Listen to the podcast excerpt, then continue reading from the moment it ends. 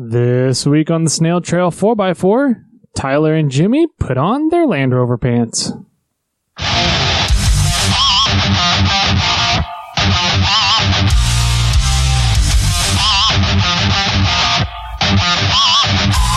Welcome, one, welcome all to the Snail Trail 4x4 podcast. If you like going off roading uh, with Toyotas and camping from Toyotas and wrenching on Toyotas, making fun of Toyotas, and hearing about how awesome AISIN hubs are, then this is the podcast for you.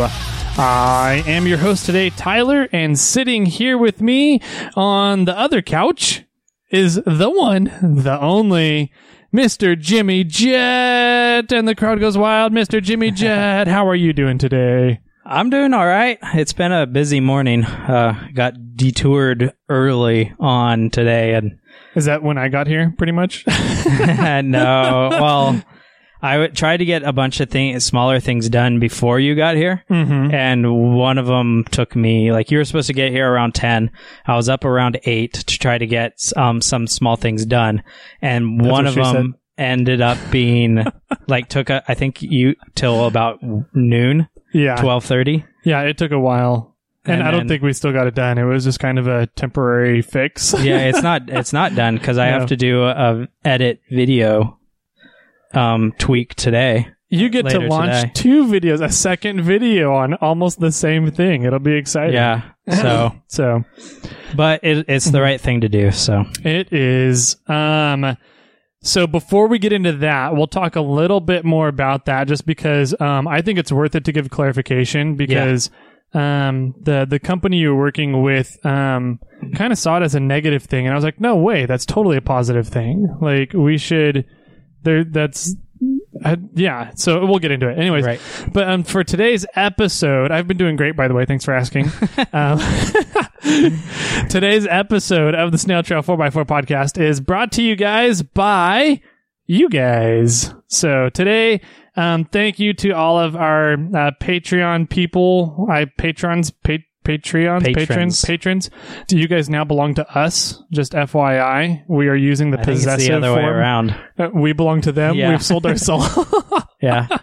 So, um, huge thank you. Shout out goes to um, the ones that have signed up recently are Michael from Pennsylvania. We've got Evan, um, and I can't like go through and click on all these and tell you where everybody's from. So we got Evan, Miss Mister Fergie Fab. Um, we got Jeremy. We got Mike, um, Fergie Fab, Dustin. Thank you very much. Um, Mike. We got Sh- um, and Mister Sherpa who likes to go by Tim is his uh, other name, but we like Sherpa, so you're going to be called Sherpa from here on out. Just FYI. There's also Evan. Evan, Evan was there too. You Oh, that one off the list. um, big big shout out to Evan Oh, because Oh, he was the one that brought to our attention that the website contact form was not working. Right. well, is he the one that was like, "Hey, I tried to contact Yes. you guys," and we're Yeah. like, "Ugh." Yeah.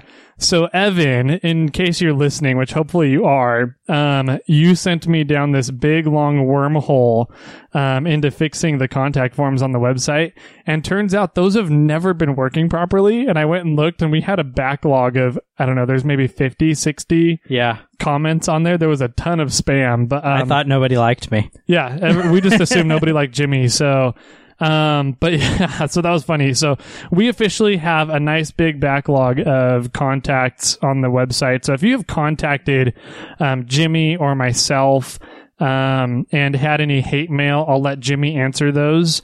But um, if you had any like positive things, I'll go through and answer them.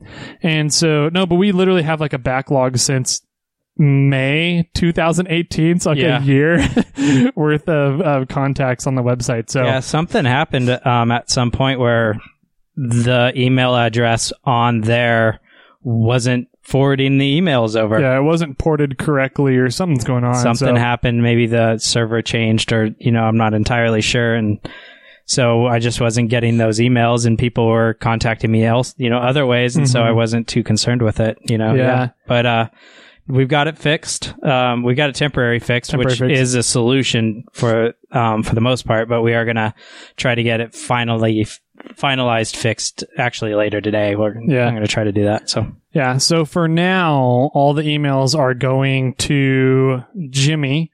mhm. Um, so if you need to get a hold of me, um, send a paper airplane up into the cloud. It'll be great. Um, but otherwise, well, they can message you at Tyler at um, snailtrail4x4.com. It just if I you go, I was trying to get away Oh. from messaging and responding to people. but if you do it on through the contact form on the website, it goes to me. Correct. So the contact form on the website will for now go to Jimmy. So if you guys uh, need to get a hold of me, you can put a contact form on the website, and uh, our secretary will uh, get that over to me. You can also email Tyler at snailtrail4x4.com. Um, you can also send an email straight to Jimmy at Jimmy at snailtrail4x4.com. And then, of course, on Instagram and YouTube and Facebook and everything like that. And then, um, uh, Jimmy actually monitors the Snail Trail Instagram page um, Mhm. because he's afraid of the content I might post on there. And then, I um, told you I'd give you the username password.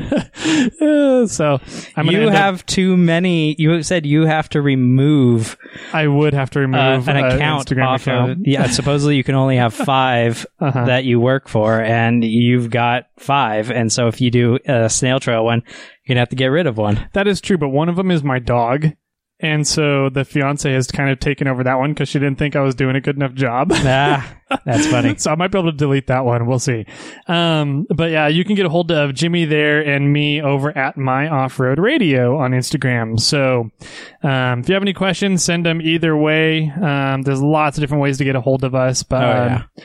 huge shout out to the, our new patrons who we have sold our soul to. So, um, you guys right now, there's a one, two, three, four, five, six, um, way competition for the giveaway for a MORRFlate for the month of June. And so you have a one in six chance as of right now to win a MORRFlate for $10, um, which is, I think, pretty cool. So it's a $180 value. Um, and right now you're one in six odds, which are way better than Vegas, way better than almost anything else in life that you're taking chances and odds on. So That's true. um, go check out the monthly giveaway for June here. We got a MORRFlate going on. You sign up for that over on the Patreon page, which is patreon.com slash snailtrail4x4. And then, uh, Jimmy, I actually picked up our July giveaway today as well. Yeah, I know. I, uh, I got. I took a sneak peek at it. You did take a sneak peek. I'm excited. Yep. So we'll get into that a little bit later, but um, a couple cool things that we got added to the Patreon. So by the time this episode airs, you guys should see it there. Um, one of the levels of the Patreon is uh, discounts at Mhm. certain vendors for certain things. So um, we have lined up for you guys um, a bunch of different discounts. One of them is uh, 15% off for LED light pods, rock lights, and recovery gear over at sidetrackedoffroad.com. So um, go check him out. We also have, what was it? We got la- what is it? Lasfit, Last, last, Last- fit lights. Lasfit lights. They're Mm-hmm. uh, uh, an upgrade light LED light system for um, newer gen Tacomas and 4Runners. Mhm. Um, and those are for like your headlights, your yeah, fog lights, like your driving lights, stuff Mhm. like that. we got a ten percent discount for those. Mm-hmm. And then we're also um, in discussion with uh, um, hardcore lighting. Mm-hmm. So we got a lot of lighting stuff going on right Got a now. lot of lighting but, stuff set up for now. uh, that one's in discussion. We're currently working with them to try to get a discount code. Mm-hmm. Um, and then we're, I mean, we're going to be trying for countless amounts. Like hopefully we can get, you know, 10, 15 different types of discount codes out Mhm. there, if not more, from everything from tires to wheels and engine parts and, you know, to suspension and just, you know, F for all different types of things. So if you become a patron, I believe that's the $5 level. If you become a patron on that, you can just get discount codes for a lot of different places. And, Mhm. you know, for $5, you will definitely save $5. Yeah. So Our goal is to be able to kind of um, hit every single category that you could get parts for on a vehicle um, and be able to have a discount for whatever parts you're looking for. So Mhm. whether it be engine performance stuff, suspension stuff, skid plates, rock protection, lighting, gears, um, roof racks, uh, all every anything and everything that you could want for a vehicle, we're going to try and make sure that we have a discount available for our patron members. So um, we kind of hit up the lighting first because you know lights before lockers, and um, so we got those all set up for now. And uh, we also have a fifteen percent off code for MORRFlates and ham radio classes online through My Off Road Radio, and of course, I think we're doing the twenty percent. Is that correct, sir? On Snail, Snail trail gear. so any kind of snail gear that you want, um, we have shirts, t-shirts, um, any of that swag stuff, uh, is 20% off. So And you know, I I'm not opposed to making um, other items of apparel. If somebody has some suggestions, please let me know. magnetic koozies. Yeah, you've been talking about that for a while. Those are like the I was talking about thing- hats or beanies or you know, I've actually had a few people comment that they want some kids apparel. Oh, interesting. So that might be um, something that might come down the well, you know, tubes here. that cheeky little snail would look great on an infant uh, onesie. yeah. So yeah. It was funny, uh, kind of going in regards to that. Uh, our buddy Mike Truck Norris uh, commented while he was at uh, Overland Expo West. Mhm. He he sent me a message. He said, "You were right. The moms and little girls love the snail. right? It's hilarious. It's like the dads will walk by and be like, "This is cool," and then the Uh-huh. moms and the little girls will be like, "Yay, little snail!" and then take them. Which I'm not like. I'm fine with that. It's marketing one way yeah. you know and the thing is that the the you know the moms and the little kids will be playing with it or showing it off or you know and then maybe ask the dad to put it on their rigs or something you Yeah. know and it, it'll go one way or another but you know i just think it's funny that that that genre kind of or that generation loves it So, Yeah. So, um, yeah, uh, let us know what kind of gear you guys want, what kind of snail gear you guys want, and we'll look at making some for everybody. Um, one of the goals for the top tier of our Patreon account is kind of like a swag box, um, once or twice a year. Sorry, once every half year. So biannually is what we're going to call Yep. it. Um, and so in that swag box, we'll have of course, snail trail gear. We're also going to look at swag from other um, companies, kind of like one of those mail order boxes that you Yeah, can exactly. order. So um, check those out. Um, we got the tiers set up. We should have the discount code set up for that. Um, our, our five dollar and up patrons um, by the time this episode releases. So thank you to you guys out there, and hopefully you guys see some value in what you're getting for uh, supporting Snail Trail. So. Um, other than that, we have um, some things that we've been up to, um, Mhm. some shenanigans that we've been getting into. Yep. Um, the first one I want to throw out is, um, you know, last episode we put out a challenge to the listeners. Oh yeah, they performed. they definitely performed. My my um, email box got broken for a little bit there. So, um, and uh, everybody had great ideas. Um, I think you know one of my favorite suggestions. Um, well, I guess before I tell you guys the solutions, what yeah. we did what was was the question? Yeah. What was the, the, challenge was uh, we were looking for a device to spread metal, a Mhm. metal bracket, preferably like a suspension bracket spreader. Um, and I had an idea of what I wanted in my head at the time, Right. but I couldn't figure out how to make it an engineer. I was like completely over Right. engineering Yeah. and overthinking in my head. Um, so we put out the challenge to the listeners, to you guys out there, um, for some who who had the best idea to kind of match what I was thinking, and um, a few people hit it dead on. So the winner, uh, before we get to the winner, I'm going to say uh, I think my favorite uh, runner up option Okay. was the hydraulic spreader Yeah. um, which is pretty cool. It was on a hydraulic pump and came with a bunch of different add-ons that you could put in brackets, and they were different lengths. And the the add-on had a little um, port on it, so that when you pumped the hydraulic, it spread the spreader. Right. Um, and that was pretty cool. I was like, you know, that's pretty awesome. I think that would work really, really well. Mhm.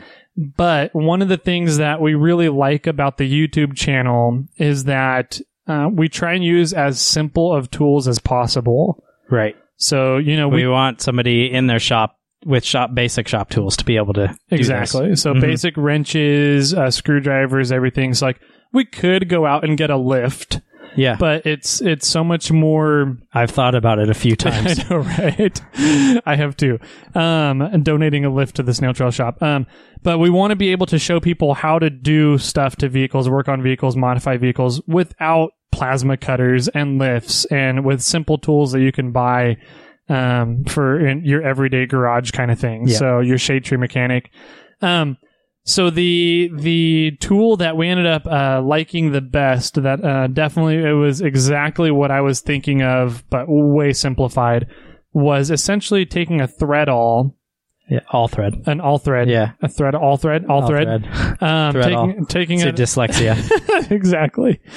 Taking an all thread and uh, putting it through the holes in the springer brackets with a nuts on the yeah, inside. some big washers and nuts. S- some big washers and big nuts, and then you just crank on the nuts with a wrench to spread the bracket.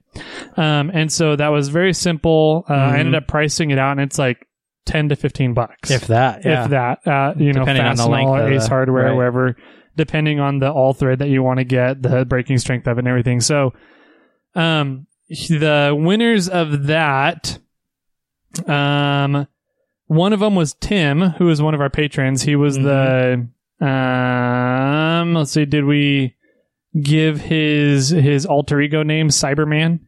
From Pennsylvania. from Pennsylvania. Um, so Tim from Pennsylvania, he was uh, not the first one to recommend that, but he was um, he the email he sent in made me laugh really hard. So Yeah. I'm gonna read it. But um, the other guy that won it, um, oh my gosh, I'm blanking on the name. I didn't write it down. But um, both of you guys, you won the digital gauge. So congrats to you guys. Those shipped out a couple days ago. You should be receiving them soon. Um, but Tim, I'm going to read his email because Yeah. I just I just started cracking up when I read it. So he said, Tyler, you're looking at this all wrong. As a Toyota owner, you're supposed to be trying to accomplish your mechanical challenges in the most economical and slightly questionable manner possible. Don't look for a tool, make one. Only JL and JK owners buy the correct tool for the for the job. Scra- Scratch that. Only JL and JK owners pay someone for the correct tool to do the job. That's better. So um, he said, find a bolt or buy one. Um, buy some strong thread, um, thread all. See, he called it thread all. Yeah, I've Um, always called said- it all thread. So he said, he said grade 8 or 10.9 that is close to the diameter of your shackle bolts and long enough to extend past the outside of the spring hanger. Get some nuts and washers. Assemble as in figure 1 and he had like drawings and Yeah. everything. It was pretty impressive. Um, the rod goes through the hanger bolt holes. I'm sure you'll figure it out. As you turn the nuts apart, they will push on the hanger from the inside. Use wrenches to get the torque to push apart. And you can also use that setup to squeeze them together. Yeah. So the same thing. Um, so and then at the end he said he had another um, example, um, but it was essentially instead of the big washers, it was just a chunk of metal, Right. a metal plate essentially, which is the same thing as a washer. mm-hmm. So he said also no love for the FJ40 on today's list. Um, and he was talking about Yeah. the The top 10 the top ten or the our top picks. top picks for the wheeling vehicles. That yeah, five, right? But yeah. Um. So, uh, first off, Tim, Mister Mister Cyberman. Um, we did mention the FJ40. We gave it an honorable mention for the the most um, customizable vehicle at the end of the episode. So maybe you didn't listen to the full episode, in which case, shame on you. Um, no, I'm just kidding. Um, but yeah, we mentioned the FJ40. It's an awesome vehicle. Um, it just stock. It was not. It was great at the time, but stock for today's standards, there's some better options out there. yeah. You know, we I had a few people or um write in and say, "What about the FJ Cruiser?" No. Well, you know, we don't came- we don't talk about the redheaded stepchild in the family. So it came with um a beefy engine. It had a rear locker. okay, Its air intake was actually quite high. that is true. It did have a very high intake. Um, and so for the most part, I mean, I it would be up there on my um, mudding vehicles, actually. oh, really? Yeah. Didn't those come stock with snorkels as well? Um, Some of them. I don't know. I thought I thought one of the models did. I'm not sure. Um, we did have a, a listener write in and explain, like, thoroughly write out how wonderful the FJ Oh, really? cruisers are, and um, and but and to his like he was pointing out all the things that are easy to upgrade on it, Uh-huh. and um, you know, it's how it's easy to push the axles a little bit forward and put bigger tires and things of all this nature. And really, our and I just want to state that our list for the top mud, sand slash snow, Mm-hmm. um, rock crawling, and whatever. What was the other one? Overlanding Mhm. was primarily mainly stock. Yeah. So it wasn't no modifications to it. hmm So I Yep. think as a non-modified vehicle, it, it probably wouldn't make the list. But if you, I mean, those things modded out are pretty cool. They're very impressive modded out. I Yeah. think that they're still a slightly heavy Mm-hmm. for what my would like. I like to go with lighter weight builds, lighter Yeah. weight wheeling trucks, but I'm also super into rock crawling and snow wheeling. So, Mm-hmm. um, Yeah, you like the lightweight because in the snow, it you actually float I do. It's awesome. instead of plow through. on my balloon tires. Yeah. no, um, five three zero Motorsports. If you look at uh, check out Mhm. Josh on Instagram, hmm um, he has the FJ Cruiser that's on forty nine inch Iroks right now. Yeah. Um, Did you see he lowered it he did lower it, yeah. and he pushed the axles way back and way Pushed, forward? yep, But it looks so good. yeah, and he redid the whole engine compartment, put a, a tube frame around the engine compartment. Yeah. He now has the back end tubed out as well, oh, really? so it's pretty much like the quarter panels and the top of an FJ Cruiser, Yeah. and then this front buggy tube chassis for the engine in the rear. It so looks awesome. it does look freaking awesome. So hats off to him. He uh posted today. There was a uh, the other FJ Cruiser that comes in the shop. I forget the tag for, it, but it's this dark green one. hmm Um, it's on 42, 41 inch pit bulls, I believe. Okay. And it looks tiny next to his, and it's the same vehicle. And I was just like, wow, it's impressive. Um, but yeah, FJ Cruisers, they can be built really awesome. It just takes a lot to do it. But man, if you can do it, they are impressive. Yeah, definitely. So, um, another quick, maybe not so quick asterisk. Okay. Um, so last episode we talked a little bit about my um, drive in the Gladiator, my test drive. yeah, I was wondering if you were going to touch on this. Yeah, so um, I have to because I gave some incorrect information out there, which turns out, um, from my information, I thought it was correct, but um, the Gladiator does not come with a 2.0 four cylinder turbo engine. Right.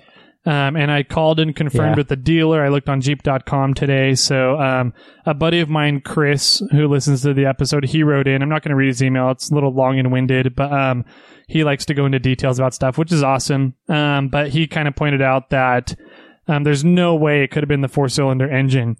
So I was, Mhm. I looked it up, and sure enough, all the Gladiators come with a 3.6 Pentastar in it Right. um, which is weird because I got that engine off of the sale sheet in the window Right. of the Gladiator, which means the dealer did not print it out correctly. Right. And I thought it was funny because I was actually in the car today when you called the dealer. I was Oh, like, yeah. call the dealer and see Yeah. what he, see what he's, you know, see what they say. And I, I, I didn't overhear, I couldn't hear him, but I could just hear you. Mm-hmm. And I think he said something along that, like, I'm here at the rig right now. Yeah, And then you said, well, does the window sticker say that it has the four cylinder? Uh-huh. And he's like, well, none of them come with the four cylinder. yeah, He didn't actually ever say that No. the, what the window sticker said. Yeah. I think he was like purposefully avoiding that. I think he was too. Yeah, but um he was definitely bouncing around what the window sticker said. So yeah, but besides the fact none of them come with that. yeah. So none of the models, none of the Gladiator models. There's four different models come with the four cylinder turbo engine Right. in it.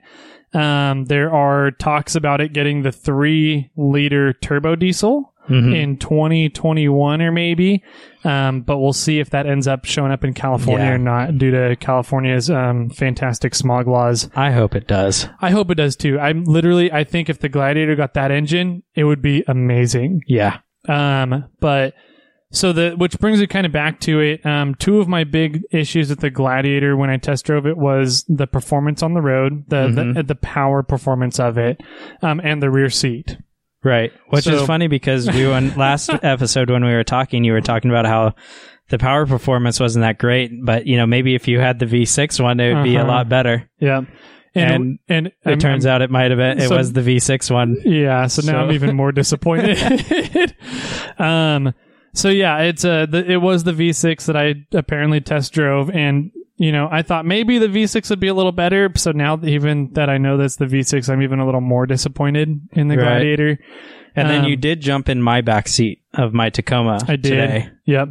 because I remember because Chris, my buddy in the email, he told me that you know it's interesting that I thought the backseat in the Gladiator was too small Mm-hmm. because the Gladiator supposedly has best in class rear legroom or legroom. Which class is it in? That's a good question. I don't know. I would assume it's in the same class as Tacomas, um, the Colorado ZR2s, the Yeah. Sierra GMC, uh, the Ford. GMC Canyons, the um, the Ford Ranger, that class. Yeah. there, the mid-size quote unquote pickups.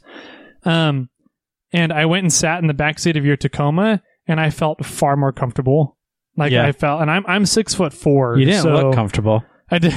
I don't know if I could take like a six-hour road trip in the back seat of, of the of your Tacoma, Yeah. but it was better than the Gladiator. Yeah. Sitting in the back seat of the Gladiator reminded me of when we sat in the back seat of the Lamar build Right. on the the when we went and tested the crawl ratio down the street Yeah. with Jeff. That was fun. It was fun, but I felt crammed in the back of that seat. Right. I, I felt crammed in the back of the Gladiator. I So think it was hilarious that we jumped inside the rig to test the crawl ratio. yeah. But we could just walked alongside or Yeah. something. Um, but yeah, so I don't know what they're measuring best in class legroom. If that's the measurement between like the seat and the seat, like the the seat you're sitting on the bench and the seat in front of you. yeah. In which case, I did feel like the Tacoma's bench was a deeper bench. Okay. So I don't know if that had any play in it from so the gladiators. but maybe don't know. there's a difference between where the bench ends and the seats sort of begin, that's kind of or what I'm compared to the ben- like bench length. Mhm. Like maybe you can have a ton of room and have a short bench. You Yeah. can shrink that bench up a lot, and then it creates a lot of leg room. yeah, You know, but you're not going to have a comfy rear end. yeah. Um, I have a comfy rear end. But uh, you know, yeah, I don't. I'm not sure how it all lays out. You know, yeah, I'd like next to know. Next time you go there, you know, pull out the tape measure. Yeah, yeah. I'll have the the dealer. I'll have him give him the the dumb end and say, "Here, take the dumb end while I measure this." Yeah, and see what they see say. how it works. Um, what is the actual ca- cushion cushion Yeah. length when you pull the seat all the way back? How far is it from the base of the rear They're seat to gonna- the front, uh, the, ba- the rear of the front seat? And let's push the seat all the way forward. What's that distance? How far does the seat move? Da, da, da. Yeah, they're gonna hate me. I'm, I'm sure I'm gonna walk up and they'll be like, "God, this guy that kept us here after closing to lay Yeah. under and look at the axles and ask questions about the four x four module." Um, so anyway, so that's my update on the Gladiator thing. So just FYI, everybody out there, the Gladiator does not come with the four cylinder turbo, only the 3.6 Pentastar. Um, still, I think your Tacoma has way better performance, um, in terms of acceleration and braking and everything than the Gladiator did. was the Gladiator in like um, built up in any way, like bigger tires, or um, did have a lift or No. any other modifications? Nope, completely stock. It just had a twelve thousand dollar dealer markup on it. and That was sure. I Yeah. wonder what the what tire. Do you have any idea of what tire size were on there? it. It looked like thirties, Yeah, twenty nine to thirty one. that's about what I have on my Tacoma. hmm So Huh. the only difference, mainly, I mean, because your Tacoma is the three point five, right? Uh, yeah, The three point three five point five or three point six. cylinder. Um, I so the know. engines are very very similar. The the 3.5. Gladiator theoretically has better gearing, yeah, but it's an automatic. it's a four eleven, isn't it? I In believe so. And I think Yeah. I have three seven threes. Yep. Um, So I Yeah, I would I, don't would know. imagine with that engine and the gearing, the Gladiator would have beat the performance of the Tacoma. But your Tacoma is a manual, and the Gladiator was an automatic. So I don't know if Yeah. that had a huge automatics are getting good these days, though. That's what I would think, but I don't know. I just I was not impressed. yeah, Unfortunately, I really wanted to be too because I, if you guys go back and listen to our previous podcast when we talked about the Gladiator, I don't remember what episode it was. Don't even ask. I think it was last episode, wasn't it? Um, no, our uh, our previous podcast before Oh, Trail. yeah. Um, if you go, if you had listened to that episode, of followed us over to Snail Trail from the previous podcast, um, I was pretty excited about the Gladiator when we were sitting down talking about it. Yeah. Um, and I really wanted to like it, and I I came off disappointed. So You know, I was watching uh, a, I was watching a YouTube video. go figure. Yeah. You? Yeah. No and way. um it was Teraflex Uh-huh. was doing a comparison of the Gladiator versus the Tacoma. Oh yeah. Uh, and they had both had uh, Falcon shocks lift on it. Okay. Um, and that's all the modifications that I know they did, but they Mhm. they were lifted and they had bigger tires. Um, and that's about all that I could tell. They didn't explain. They just said, you know, it was like Teraflex with our Falcon lifts, you know, and they were comparing the two, and uh, they didn't dig on one of them, but they definitely favored the Gladiator by far. You know, and they Okay. were like, you know, just talking about how it's. It actually, they were saying that you know it has better numbers. You know, it has Mhm. more horsepower, has more torque, it has a better towing capacity, and Mhm. you know stuff along those lines. Um, I don't remember, but I th- I, th- I know that it has a better approach angle, but I don't think it has a better departure angle. I don't think it does either, but I thought that the departure angles were like so close. Yeah. They were like less than a degree apart. Yeah, they're like pretty that, close. That it was negligible in Yeah. the departure. So Um, and then they were. It was interesting because they were comparing the um four door short bed Tacoma to the Mhm. Gladiator, yeah, and the the wheelbases are about ten inches difference on those interesting. because The, Gladiator's the- longer, huh? Yeah, the Gladiator's um 137.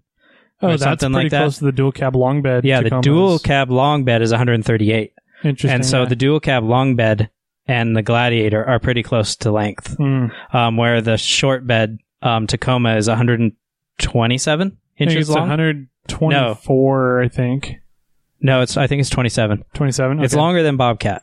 Okay. So, um, and Bobcat's around 124, Okay. but it's about the same as Bobcat. Okay. Um, so, uh, I don't know. It was just, you know, interesting to watch this little video and Yeah. they didn't really harp negative on either one of the video or either one of the rigs. Uh huh. Um, but they did speak highly of the Gladiator. Yeah. I mean, So- uh, granted, I think that the the accessories options inside the Gladiator, Yeah, amenities I think the are better. amenities are a little bit better. Um, we talked about it on the last I episode. I, wasn't a fan of the seats. I like the seats in the Tacoma Yeah. way better than the Gladiator. Um, what is what amenities does the Gladiator have that the Tacoma doesn't? The main thing is the accessory switches. Okay. Um, it has four accessory switches that you can wire stuff into, like an sPOD or uh, um, so it just Switch has Pro switches something. that don't do anything until you wire them in. yeah, they, Interesting. they they light up when you when you flip them. That's silly. um, it does have a front locker. Yeah, The Rubicon. Yep. Um, has the front locker on it, which is nice. Mm-hmm. Um, stock. Um, but other than that, the Tacoma does have the the cell phone charging Yeah, Station wireless built into charger. it. The wireless charger, which is Mhm. really nice. Except That's- that when your phone's down there, you can't use it for View it maps or- and yeah. everything. Um, You know, mine on in that to in regards to that, and it might be my phone because my phone is a little funky, but uh, it's a little, it's a Monday phone or something, whatever, it's a yellow phone, but uh, uh-huh. um, it will. Ch- it's enough of a charge to not let it drain, but it's not enough of a real charge to f- charge the vehicle, to charge it up. Yeah, Or or, to the charge the phone. Interesting. Um, if I put turn my phone off, uh-huh. it will ch- um raise the charge. okay. But the phone, like, but if the phone's on and it's not in airplane mode and it's in normal Mhm. doing its normal thing, it doesn't. It barely will raise the charge if it does. Interesting. And um, and it, I don't know whether it's my phone or the or the truck, but um, it oh, like gets really hot uh-huh. down there, Yeah. and the charging turns off, Yeah. and so. Uh, and then it'll like start blinking at me and it'll say like we're not charging anymore because you know It the induction charging got too hot Mhm. and so um i don't i have induction charging like at my house Mhm. um and i don't have that problem Hmm. um so i don't know if it's a thing with that charging unit or where you know of it or that device you know or my phone and that device Uh-huh. But i don't have a case on it you know and that so i'm like as bare phone as you can get straight Yeah. down to the you know into the charger but it doesn't it doesn't really work all that great Hmm. I'm curious if anybody else have the, has that issue. yeah If it's because you do have a funky phone. yeah my and so like I don't know if it's the phone or the charger. My plug doesn't work on my phone for i don't know like it just i don't i don't know what happened did you to get it gear oil in it? probably something dirt and grime from pocket lint or Yeah. something you know I don't, i'm not sure so i can't charge this phone with the cable hmm and i so can't have to do it induction. so i have to do it induction Okay. and so um i actually carry like an induction charger with me if i'm going out Oh, really? places yeah and i will use an inverter or the inverter to charge the phone if i'm overnighting it Okay.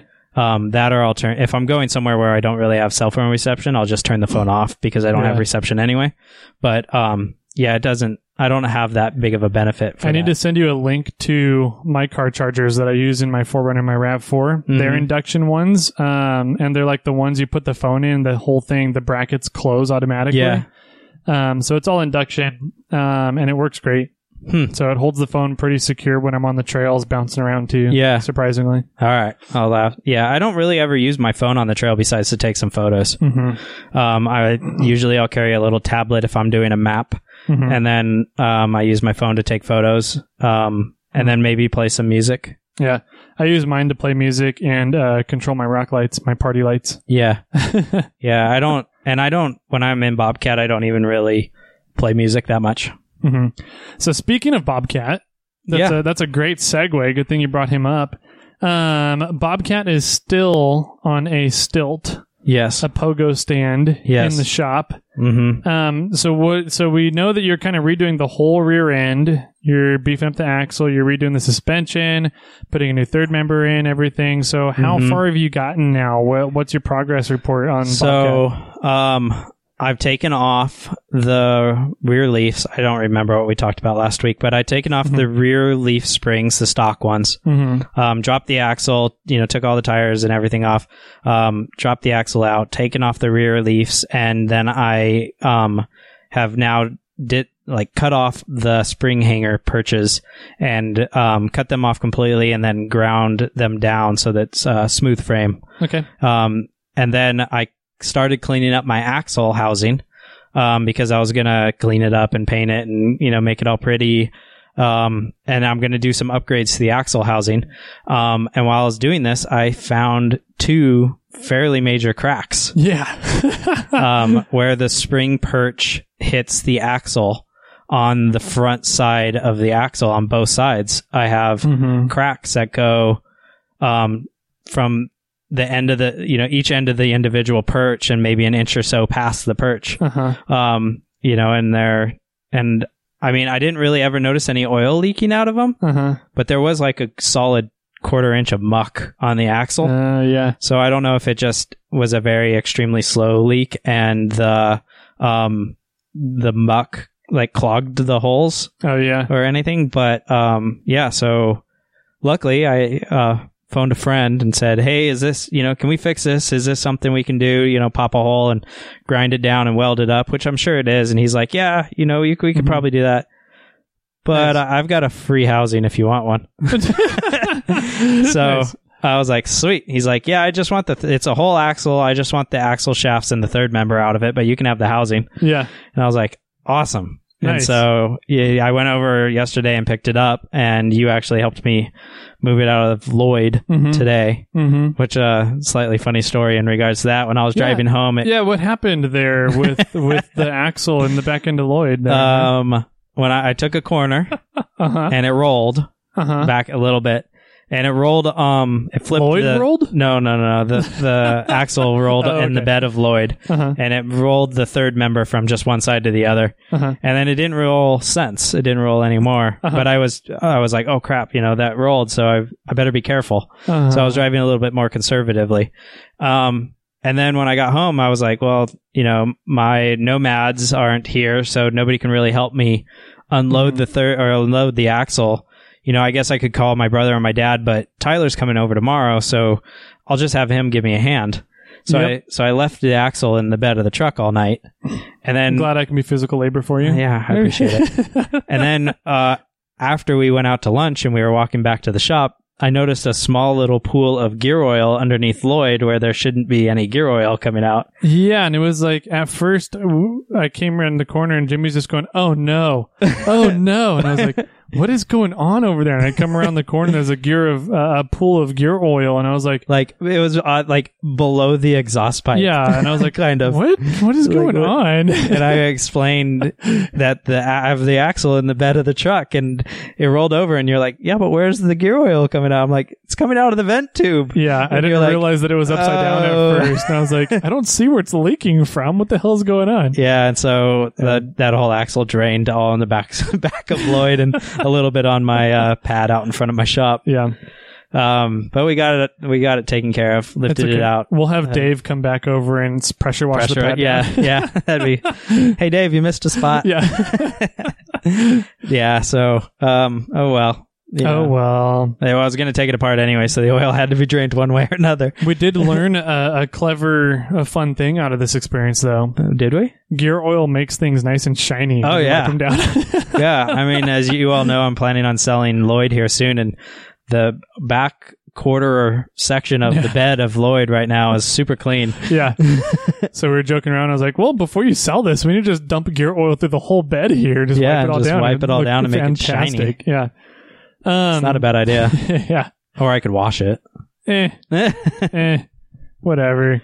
Take the easy route out. Mhm. Um, so cool. So you got Bobcat. You're going to put a new axle in him. yeah, this, well, new axle housing. New axle housing. Um, okay. And then all of the same old guts that it had. Um, new third member. And then um, I'm doing disc brake conversion. nice. I've been talking to a few people, um, and maybe some of our listeners have an idea on how to do this, but um, a few people have told me that there are um, calipers that will also be act as e-brakes. Yeah. And you were talking about a Subaru one. Supra. Oh, Toyota Supra. Supras. Yeah. Okay, because I contacted my friend that works at um, AutoZone, and I was like, "Hey, is there a Subaru axle or caliper that will allow me to still run cable Mhm. as um, you know, for an e-brake?" And Uh-huh. she was like, "No." She's like, that some of them will work. Um, like there's a small drum brake uh, in the disc Inside brake the area, disc brake, yeah. and I was like, "Yeah, some 4Runners are like that, and probably the probably the second gen Tacomas. I'm not sure." Yeah. And I was like, "That would be cool, but I don't, I I don't have that axle." hmm Um, all right, so I'll look at the Supra. Yeah. I'll look Supra. into The Toyota those. Supra. Uh, But if- rear disc brakes. Yeah. So if anybody else has any other ideas, please let me know. Um, I'm not really trying to avoid an, um, a line lock or a mechanical like transmission lock. I just I'm curious what other options are out there Yeah. to allow me to run an e-brake still Yeah. uh, when I do my disc brakes in the rear. Um, I think I've also kind of touched on before that I'm going to try and um, I might do the Tundra um, discs and calipers up front. Uh huh. Um, and I am going to upgrade the brake booster to the T100. Oh, nice. And so Yeah. I've always had problems with Bobcat's brakes, and I'm going as far down this rabbit hole right now Yeah. and try to fix its brakes and Well, it's it- funny. We need to have best. a big brake weekend then because um, the 4Runner, when I brake, it pulls to the right pretty heavily. So I think I need to redo my front brakes and my rear brakes don't bleed. What? So something's yeah, jammed up, and I think my, that. my, my load sensing sensing proportioning valve, the LSPV in the rear, Mhm. um, is clogged up or something's going on with that. So I need to get one of those bypass manual valves. Yeah, you should get the kind that I have. Mhm. Yeah, that thing's really cool. You can just turn the valve and set it manually. Yep. It's nice. Yeah. So I'm thinking about doing that and then getting the um the Speedway Motors brake Mhm. kits that you put on uh, Bobcat on Yeah. the trail, and I was Yeah. like, those are just they're so clean. They work. They look They're- like they they're work really well. They're great. So Um, you're still going to run a bunch of hardline if you're going to, I mean, if you want to run new hardline, but running the, those speedway ones from, from like the hardline that pops out at the frame Mm-hmm. To the down caliper. To, to the caliper would be perfect. I think a lot of my issue is, is that from the the frame, the hard line at the frame to the caliper, there's another hard line coming out of the caliper, Mhm. and it like does this loop de loop. Yeah. So I don't think that the driver's side is bleeding properly because of that loop de loop. So I want to get rid of the hard line at the caliper and just go straight from the hard line on the frame directly into the caliper. You know, um, I mean, this is the first time we're talking about this, but uh, Mhm. one of the one time I was having a hard time with, and I was breaking hard one direction, Mhm. um, and that whole caliper went out. I like, Oh, really? yeah, it wasn't working at all, Huh. and it might be because you don't have fluid there, right? Yeah. Um, but it also might be that the caliper just broke and Huh. does isn't working for some reason. You only have one tire, Yeah. but that it it when you hit the brakes, it turn, cranks hard one way. Yeah. it's not like oh, it's a, pulling a little bit. no, it's like it you know wants It's- to throw you off the road. It's true. If I brake hard, it tries to throw me off the road, even with the hydro assist. Hmm. I wonder if you have a caliper out Maybe. or if it's just not bled properly. yeah, We'll look at it. I mean, yeah. sure. Check let's have a brake party. brake party. um. So speaking of hydro assist, yeah. um, I got to go up this last weekend to uh, Bear Valley OHV Trail Yeah. outside of Truckee and test out my hydro assist. Was there snow? there was no snow, but I was on the lower loop and in the meadow, which is kind of the middle section. Mhm. I did not go up and do the upper loop, which is supposedly kind of on the backside. Yeah. Um, so there might be some snow up there, but the um the club that maintains that trail was Mhm. up there doing their maintenance, Okay. and supposedly they came all the way through the upper loop and did the lower loop, Okay. and it ran into me while I was um, helping to maintain the lower loop this weekend for Sierra Trek. So oh, cool. um, they didn't make any mention of snow or say that it was impassable or any way. Um, I ran into a couple of buggies, Toyota buggies, Mm-hmm. that came through the rock garden section, which is up on the upper loop, and they didn't make any mention of snow. Okay. So um, I'll be going back up this weekend for Father's Day. Yeah. I'm taking my dad up since his rig is in the shop getting a new transmission um, with Marlin. So Can I use his rear axle while he's down? I wish I'm going to use it, man. Um, that's an eight inch diamond with uh, the Oh, ARBs yeah. and everything. So Nice. Um, but yeah, his rig is in the shop, so he'll be riding along in shotgun in the 4Runner. So pretty Oh, cool. much, I'm just gonna yell at him to run my winch lines and everything if I ever need him throughout the day. I would do it anyway. I'm just gonna have him get out and unlock and lock my hubs for me. There you So- I would like put yourself in two wheel drive Mhm. and be like, I'm stuck. I need you to winch me to that tree. Go, go, dad. That'd be funny. Um, so yeah, I'll be up at Bear Valley this weekend. It'll be fun if you guys are up in the area. Um, and you see me on the trail, stop and say hi. I might have some stickers on me. We'll see. Um, Regardless, though, let's get back to the so the. Hydro Assist yeah. worked awesome. Good. It was amazing until I lost it. What?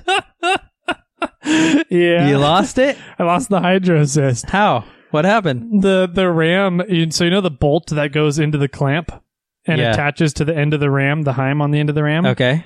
Um, the ram pulled the bolt. It ripped it out of the clamp. Holy cow. yeah. So I was going along and I was like, man, my steering is really touchy all of a sudden. It was like bouncing all over the place. And like I was going down the trail, like holding it with my thumb and my index finger, just lounging back in the seat, Yeah. going down the trail, going over rocks and everything is no problem. And then all of a sudden it started getting really twitchy. And I was like, what the heck is going on? So we stopped to um, pull out the chainsaws and clear some manzanita. And I looked under the rig real quick and the ram wasn't connected to the clamp anymore. And I was like, what the, what is good? And I looked at it and I sat under the rig for a little while and, and the bolt was still in the ram though, which is nice. So I pulled the bolt out and looked at it and the bottom two to three threads had been rolled over and the Yeah. threads from in the clamp were ripped out and they were in the threads on the bolt. Holy cow. So, um, it completely ripped the threads out of the clamp. Okay. Um, but because the last two to three threads were messed up on the bolt, I'm can- thinking that what happened was through all the jostling on the trail, because I never aired down. I think because of all the jostling, um, the bolt had backed out for some reason. And we torqued that thing down when Yeah. you and I did it.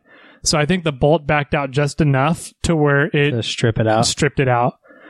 Interesting. So weld on new the, the section. luckily, the clamp has a hole on either side. Okay. So once I got back to camp, I took Right. the clamp off, rotated it around the tie rod, and Uh-huh. used the other hole to put the bolt back in. And my buddy that was with us, he's the president of our club, John. Um, he's a, an amazing fabricator, like master welder and everything. Yeah. Um, he showed me a trick for filing the threads on a bolt to correct threads Okay. if you strip or screw up threads on a, a Mhm. bolt.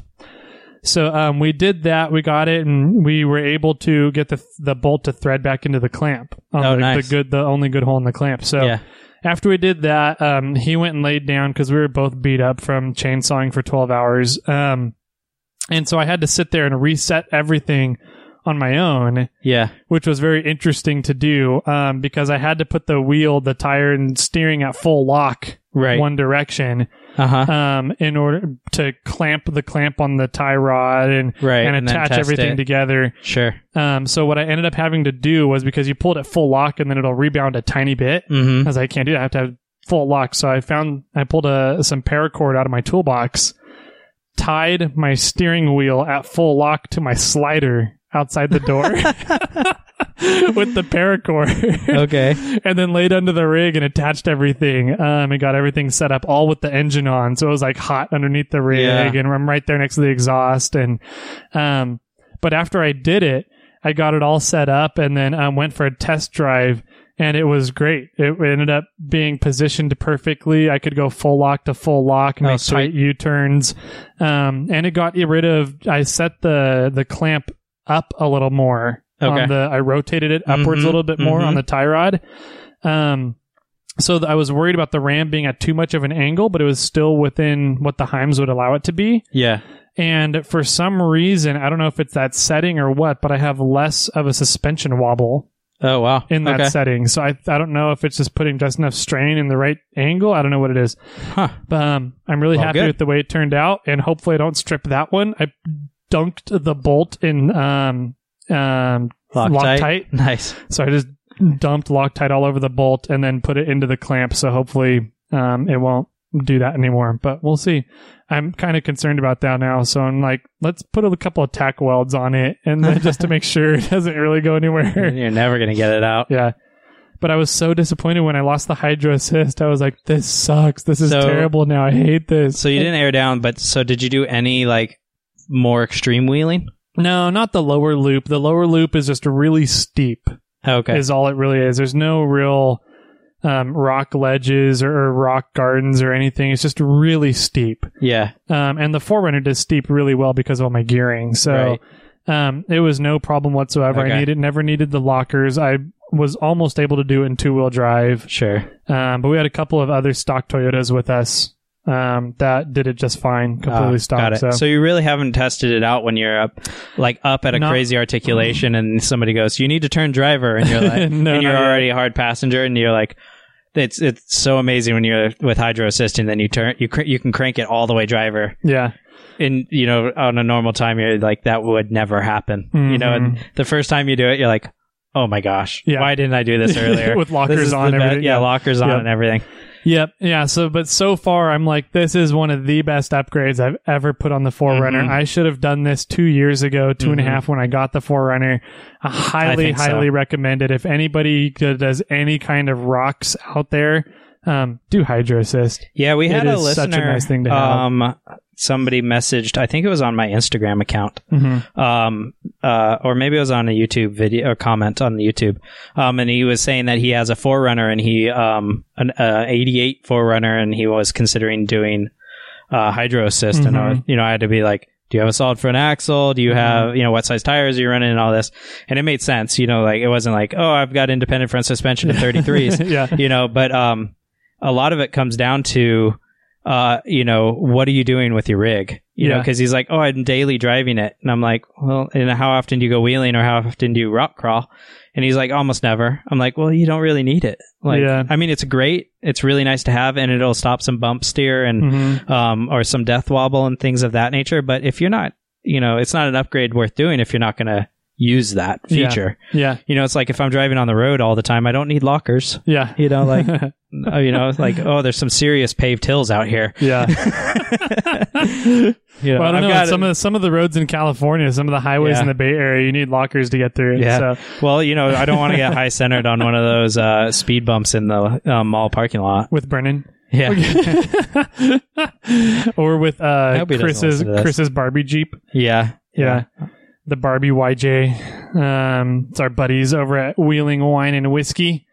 So Did you see their post today? yeah, I'm glad. the, he, the Chevy Crusherado. yeah, glad he's okay. Yeah, me too. That was gnarly. Um, he, I was talking with him after it happened, and he has um, bruising across his chest and Mhm. abdomen from the seatbelt. hmm So, um, I didn't see or talk to him. Did you? Do you know if the airbag went off? Um, I think I'm pretty sure it did. Yeah, Um, I didn't. He didn't say anything about it, but I thought I saw it in one of the pictures that they sent me. yeah. Oh, I don't So- know. Yeah, I wonder if he got any burns from that. I don't know. Good I got question. when I got in when I t-boned the minivan and knocked it on its side. um, all my fault, but uh, I had the airbag go off and I had a little bit of uh, burns from the airbag, yeah, nice. but that was about it. So Well, uh, yeah, cool. I'm glad Chris is okay. Yeah, me too. I'm glad glad he's okay. He said the laptop survived, so they can still continue doing a podcast. Nice, good. um, which is too bad. I'm getting tired of listening to those guys. No, I'm kidding. Um, no, they're really awesome. Go over and listen to them. Check them out. Wheeling Wine and Whiskey. They talked. They just had another episode released this morning. Um, which we are recording on a Tuesday. Yep, today's Tuesday. Um, so go check it out. They talk a little bit about a new whiskey. So they've been hitting a bunch of wines lately, and um, they talked about a new whiskey today. Ooh, so I haven't listened to the episode yet, but I am a fan of whiskey, and my supplies are actually running low. they also called me a 12 year old. So because I like Fireball. well, yeah, I called you earlier today. You're like Sprite and Fireball, a love it. I'm mix. like, oh my gosh, who? You and my Nomad love Fireball, and I'm like, no way. it's the I've- best terrible stuff for you other than McDonald's French fries. you know, uh, but I've I've also never ever been a fan of cinnamon. Oh really? Yeah, I'm not. well, a that's cin- what your like, issue I like is. cinnamon. it's nothing like, about the Fireball. It's the cinnamon. I, yeah, I don't like like what are the hot tamales and stuff. Uh-huh. Like, never really ever been a fan of them. Okay, Yeah, that's too bad. See, I like cinnamon, so yeah. that's probably I like. I will have almost any other type of alcohol Mhm. if I if if it's available. Well, see, the thing to me is I don't like Fireball shots. Shots of it, I'm like, no thanks. But mixed in stuff, Yeah, it's awesome because it just adds cinnamon to whatever you're eating or right. drinking. and that's So- exactly what I don't want. Oh, okay. You know, it's another, another side thing about I don't like ginger. you can make. Oh, really? Yeah. Well, You're- I don't like a ginger. I don't. Yeah, I don't like ginger straight up. Okay. Like, That I, it- to I don't me, like it's one of those up. extremely overpowering things. Totally. Um, I don't mind ginger ale. I don't mind ginger beer. I don't Mhm. mind, you know, uh, things like that. But I will like if it, when it comes out with sushi, I don't Mhm. even, like it. Hmm. I just take the wasabi. Oh yeah. Well, you're just you're weird like that. So I know. Um, we also challenged the Wheeling Wine and Whiskey guys to a hot sauce Yeah, competition, yeah, we did. And so far one of them has backed out. so, So does Well- that mean you can back out? so yes, that means I can now back out, right, and you so and Chris it- can challenge each other, and Jason and I'll cower in the corner. I thought Jason was the one that liked hot sauces. no. Oh, okay. He is a wuss when it comes All to hot sauces, Chris, apparently, just like me. Let's so, do it. Um, so I just got, um, I just ordered a hot sauce and I got it in one? the other day. no, Um, and it's called Da Bomb, the bomb. Mhm. and it is by far the hottest hot sauce I've ever had. oh, really? Yeah. And I have like in my shelf, I have some extremely hot hot sauces. Yeah, you do. and um, I got I took one drop of this thing, Uh huh. and I that was the hottest thing I think I've ever eaten. Wow. Yeah. And it's funny because I'll watch uh, a YouTube channel and it has this is on that YouTube channel hmm and it's like ranked number um, seven out of ten, and I have their I have the ten out of ten in my shelf, and I just got that this one Da Bomb the seven, out of 10, and I think it's hotter. Interesting. Yeah, Huh. and so I'm really intimidated by it. so, So- it's going to last you 50 years? Yeah, so. Chris, let's uh, get uh, some Da Bomb and let's uh, let's have a f- some fun. Well, he's already had one near death experience. Let's give him another one. Yeah. So- no, it'll be fun. We're planning on getting together with those guys over summer and doing a couple wheeling trips with them. So, and then we'll record um, on site from our wheeling campsites. Is Yeah. a couple of the ideas here. So, um, we'll have to do a hot sauce competition. Uh, on one of those trips Oh, yeah. for everybody, so it'll be it'll be highly entertaining, I assume. Oh yeah, let's do it. so cool. Um, and speaking of wheeling trips, we have a great interview for you guys today. Uh, it is with a couple of weirdos that drive um, Land Rovers of all things. hmm So uh, we actually went out to a really fun place uh, that's local to us called a beer garden, Catherine's Beer Garden to be exact. And um, shout out to Catherine's Beer Garden. They were hilarious when we showed up and started setting up all the recording equipment out, Yeah. outside in the patio area Yeah, um, they came out and they were like, "What is this? What are you guys doing?" And all this other, and they were super intrigued by it. So, um, we may have a couple of new listeners, um, to the podcast. yeah. Well, the the main bartender guy was he he drove a jeep. yeah, that's right. JK. We were we, we took, kept telling him we were going to lift his jeep there in the parking lot. He's like, let's do it. Let's do it. How much do I got to pay? Um, no, so uh, we have a great interview today. It's with the Land Rover guys. So um, we'll take a quick break, let you guys uh, take a sip of your Starbucks if you're driving to work, driving home, whatever you're doing, or uh, take a bathroom break if you're um, doing other things. So we'll be right back after this break with our fun campfire discussion today with some knuckleheads.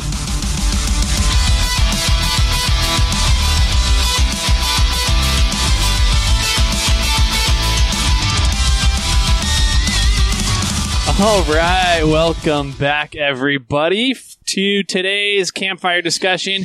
Uh, we have some fun guests in the studio today, and this is actually an interesting studio. Uh, Jimmy, since since we kind of went on location here for the main topic, the discussion here today. Yeah, we're not don't in you- the back of the Tacoma. We're not in the back of the Tacoma, which is awesome. We're on site somewhere, but not in the Tacoma, so it's a little more cozy out here, I guess. Yep. Um, where are we?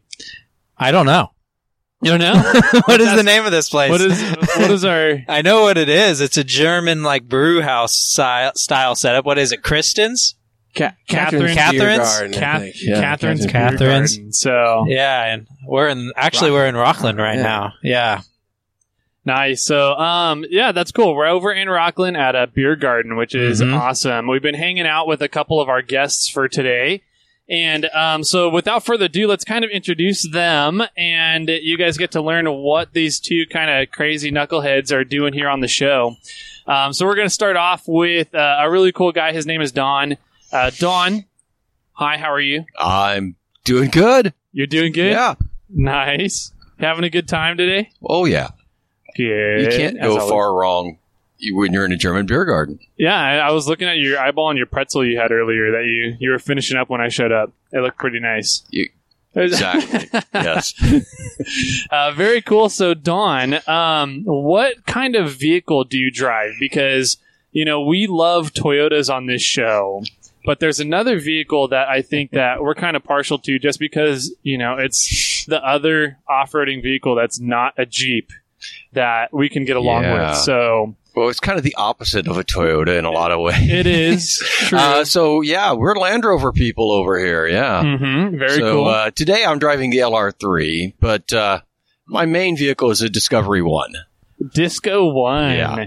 Um, it doesn't really look very much like a Disco it One doesn't. anymore. Most so- people actually, at a glance, confuse it with a, an early Bronco, or I've had people call it an Isuzu. I don't know. How about an international scout or scout?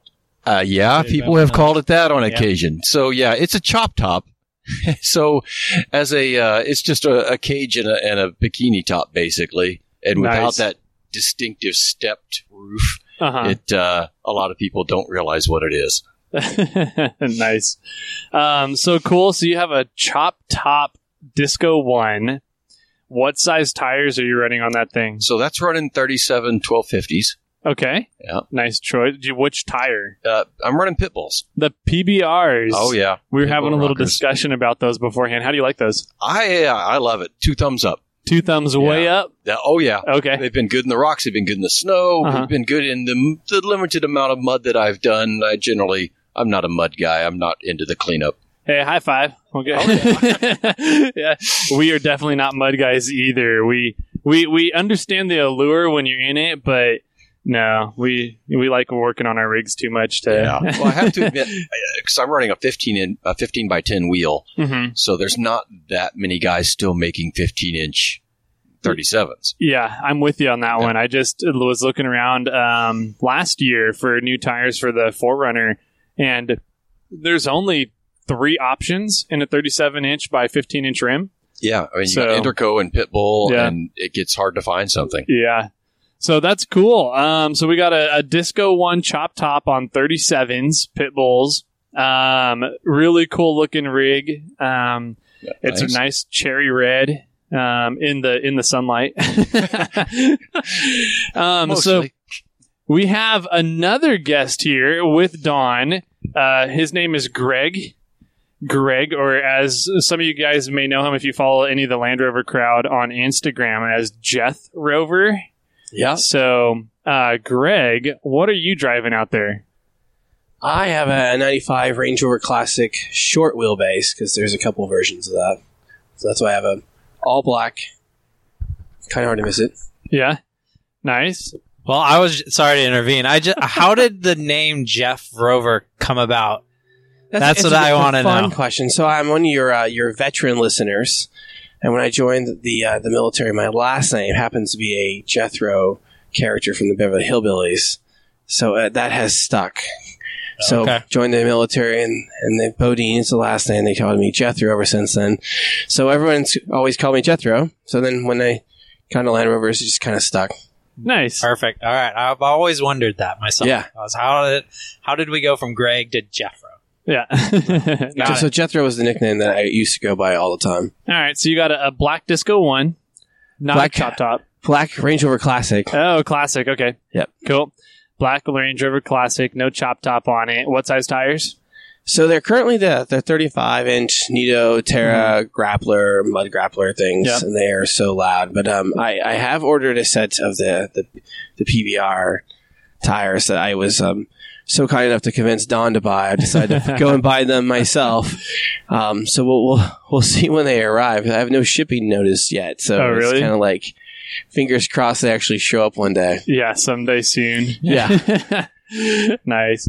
That's cool. So you guys are Land Rover guys, um, which kind of gets into you know why are you guys showing up here on a Toyota show? Which That is, is, the question, isn't it? it's always a good question we have I do for I do have Toyota axles though, which is kind oh, of an that kind of you're like I you're like half Toyota. I have a there are Toyota parts. Yeah, my front uh, CVs are Toyota. nice. So So we're not too far off, though. we're not too far off, and see that's why that's why we kind of like you guys because you you do come over to the good side every now and then. So the key is different. the different is good. yeah. Um, so cool. So you guys are here on the show because you guys have a really cool event coming up. Um, you know, there's a lot of events that go through the Rubicon. You've got uh, Jeepers Jamboree, you've got Rubithon, you've got Marlin Crawler Roundup, you got all these different kinds of events that are kind of centric and, and um, circled and based around a particular type of vehicle. Um, are there any Land Rover events that that go through the Rubicon, have a good time, that are kind of like, hey, let's all get all the Land Rovers together and have a fun weekend? Well, not until now. Not until now. I know that's a crazy how that happens that way, right? Well, so a lot of the Land Rover crowd leans towards more of the overlanding set. Um, in our club in NorCal Land Rover, we were generally very overland oriented. Um, and, and you know, we've had guys that would run through the Rubicon and do more rock crawling.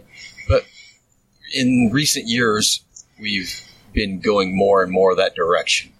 Um, nice. That's a good direction the to go. club's been growing up. Bigger tires, bigger axles, you know, Yeah. things of that nature, as you do. Yep.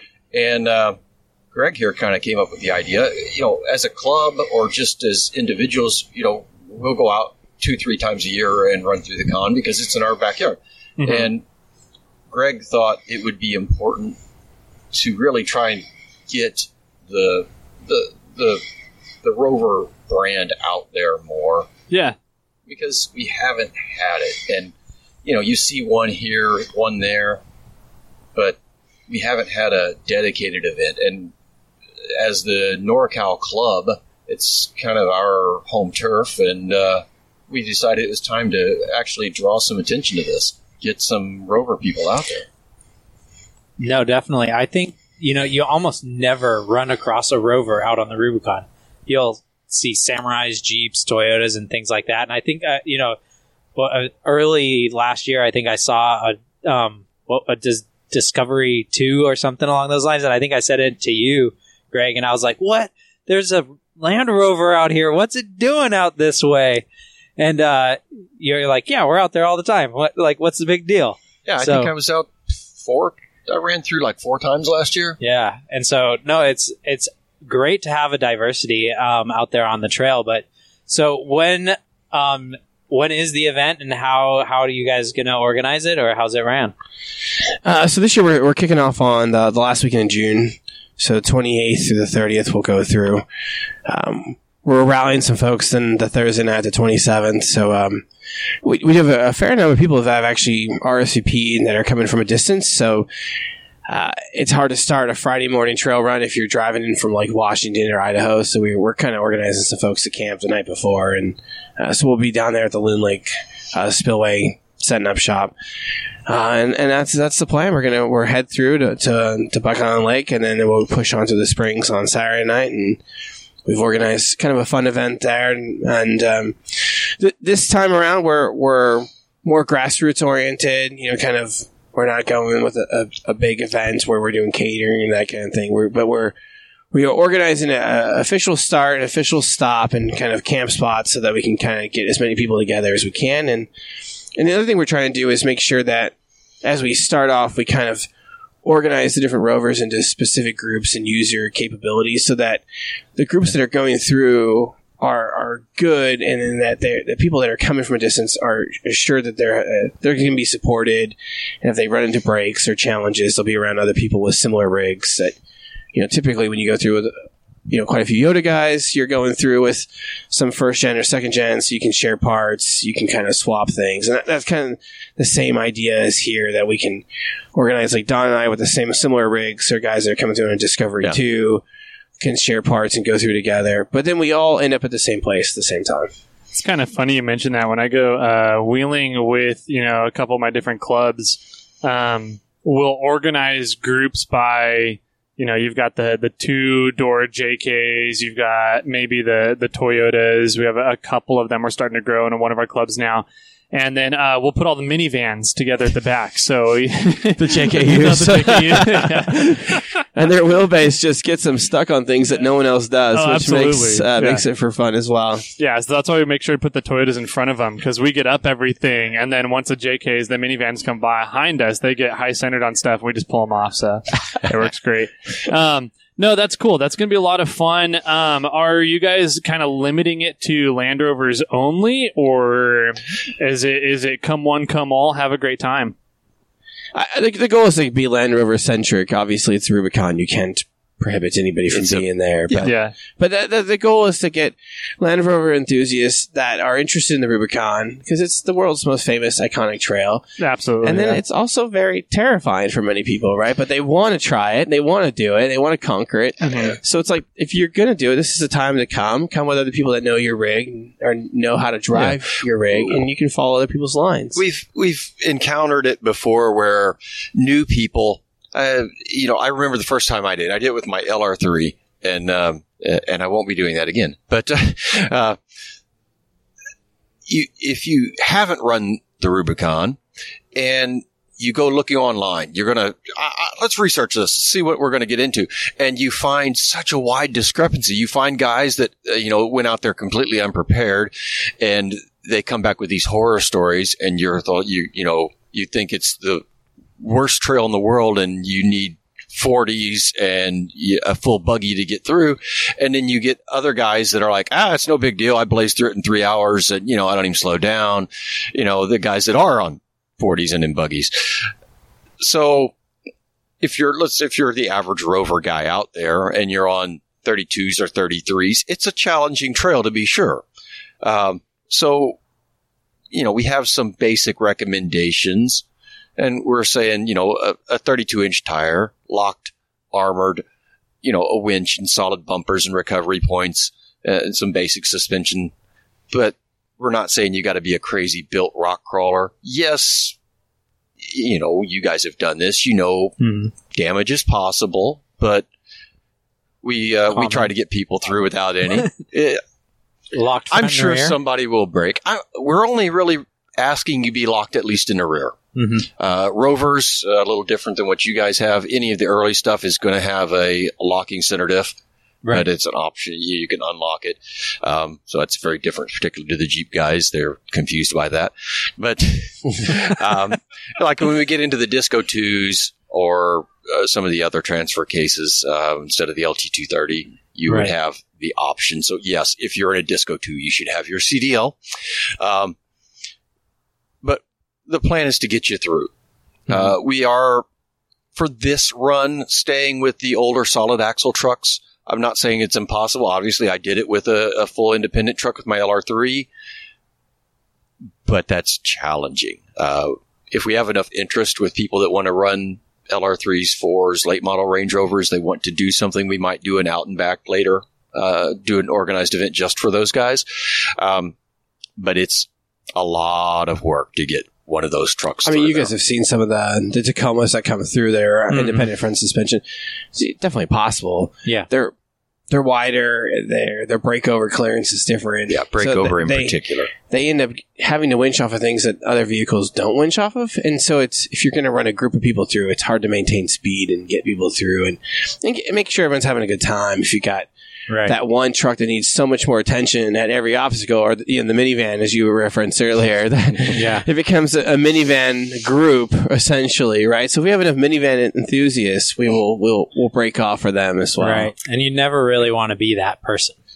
That's that's the first thing I learned when I got out there was like the shame and the uh, of having to stop the flow of traffic is is the worst on the Yeah. Rubicon. I mean, it is Uh, it is so bad. It's it's okay to break, but just break off to the side. yeah, I- yeah. If you do break, do your best to get off the trail, kind of Yeah. thing. But nice. So, um, so you're going to kind of limit it to the the limiting characteristics are 32s, 33s, uh, a rear locker, solid axle front rear. So essentially, kind of your disco one two crowds. Um, Defenders fit in there as well, and some of the older. We've we've actually have quite a few uh, series Land Rover trucks interested. Which, if you're not too into Land Rovers, that's something to go look up because those are some really old, really cool trucks. Those are like leaf sprung, nice, uh, you know, and right up my alley. yeah, and and they are actually on a Salisbury axle, which is neat too because it's, it's a metric version of a Dana 60. So Ah, really okay. interesting kind of like designs there. But Mhm. so those will be some really capable rigs that you won't necessarily identify from a distance. Nice. So that'd be cool. Um, so the event is June 28, 29, and 30th. Um, coming up here at the end of the month. This episode is going to be launching here on June 13th.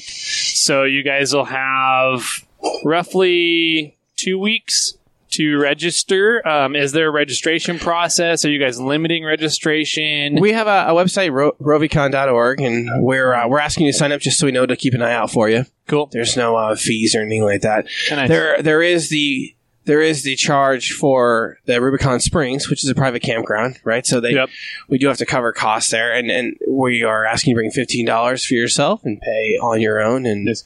Make sure that's cash. They don't take Um, anything don't- else there. there's no there's no uh, but, uh, and you know as you guys know well, there's no inter- there's no internet, cell phone service, anything like that. So you you will have to have your your Yeah, comms some of set up our to get up there. some of our Yeah. East Coast uh, friends were kind of surprised by that. Actually, oh, really? they don't. they have a different concept of things back there. They do. It's a little flatter with the the Appalachians, as they're called. So, um, yeah. So that's uh, interesting, uh, cool stuff. We're going to be out there June 28th, 29th, 30th. My club is actually going to be running the same time.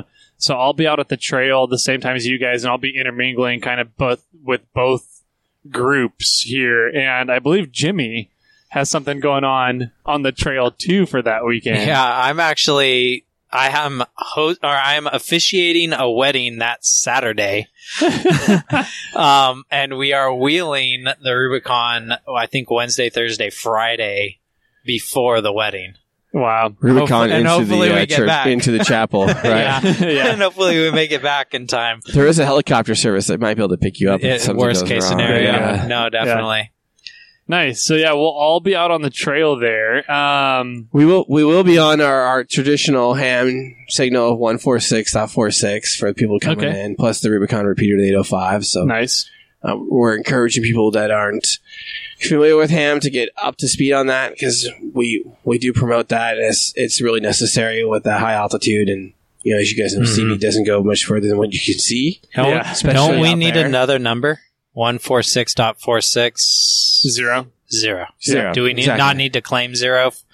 Is it just assumed? It's assumed. Yeah. Okay. Yeah, we'll, we'll have the uh, we'll have the one, the All right. two, the three, and the four for um, you know as we break off into different groups. Sure. So we'll we'll have that All right. for sure. Nice. Good Um, yeah, the other one that if you are ham radio operator listening, um, and you're kind of traveling in through the area to the spot, uh, up to the Rubicon, but you're not quite up into El Dorado County yet, maybe, um, N6 ICW repeater is another one that, that just blasts almost all of NorCal. So, um, you can get in touch with people on there too. So, Great. That's Yeah. a program. um, I got a question if before Okay. we end up. Um, so I'm not uh, as familiar with rovers as you gentlemen are. Um, what would be your dream build of a rover if you could build one? That's a good question. So I uh, I'm challenging daily with whether or not to do this or not. So it is uh, a Series Two, 1965, the five door. Um, so the the predecessor to the, the current Defender. Um, but the the the headlights are a center line so that you can have the larger the larger fender openings, and those were also leaf sprung, and they came with uh, the the Salisbury axle setup. So you can do a spring over on those, and you can pretty easily fit a 40 inch tire with very minimal adjustments. Um, so that's the Interesting. challenge. That's that's what I'd like know- to do. If you want to know what that is, look up Tim Cooper. There's there's a gentleman named Tim Cooper. You you can find some pretty interesting builds from him on Instagram and, uh, and Google. But uh, So yeah, he used to be local here. He was used to I be think local? in Placerville, and uh, he's in the Northwest now. Okay. Um, But he does very, some uh, very very nice builds uh, based on the on the series trucks, nice. and that would be nice. He does uh, some 109 pickups, so 109 inch wheelbase. And uh, that's the thing with the series or the Defender trucks. They're they're highly modular. So, do you want it to be a, a five door? Do you want it to be a pickup truck or whatever? Just unbolt the parts and bolt on the other parts effectively. nice. It was Um, the original JK. essentially, yes. Um, yes, everything's riveted together. You just uns- it's like Yeah. Legos for cars, is what it's commonly referred to as. So yeah, as far as myself, that would be real high on the list. I'd love to do a Series Two build, but more realistically, I have a one of my Range Rover Classics. I've been kind of keeping in reserve with the idea of building a truggy out of it, doing a tray back. So uh, there's a a guy in in the UK who sells kits to uh, build a pickup out of one, basically, and um, so basically a fiberglass back. Uh, on the Range Rover Classic, all the body parts bolt on. So you can unbolt the roof. You can unbolt all the fenders. Everything unbolts. Makes it an easy job. But nice. uh, That's crazy. I'd like to probably take that truck, uh, chop it off, make it into a tray back that eliminates all my fender clearance problems in the back. That would be on probably a 60 and a 14 bolt, coilovers and 40s. Uh, who knows? That's Yeah. down the road. Nice. That's cool. So, um, uh, I had another. Oh, how did? Uh, we'll start with you, Greg, on this question here.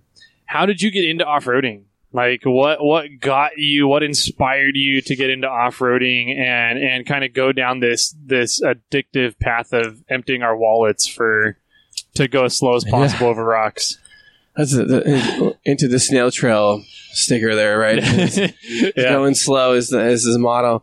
So uh, th- I think there was a reference earlier to International Scout, but uh, growing up, my family owned a uh, International Scout, and we used to go up into the Sierras and then. Uh, um, what is now called dispersed camping, and we would, that's what we ended up doing, and running trails and fishing, and um, and it was great. I really liked it. And uh, as we grew, as I grew up, um, I, stumbled across one late night on this thing called uh, ABC's Wide World of Sports, which you know doesn't exist anymore. But there was this thing called the Camel Trophy Series, and I got a chance to check out all these uh, Land Rovers, you know, competing internationally through this like ridiculous course that didn't exist of a road. And I thought, you know, one day I want to do that. And uh, so the combination of two has led me kind of to where I am at the moment.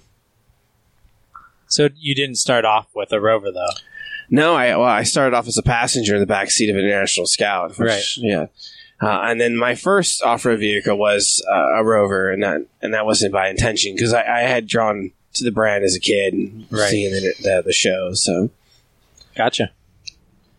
So I, I'm relatively new to it. I only started wheeling in 2009, I guess.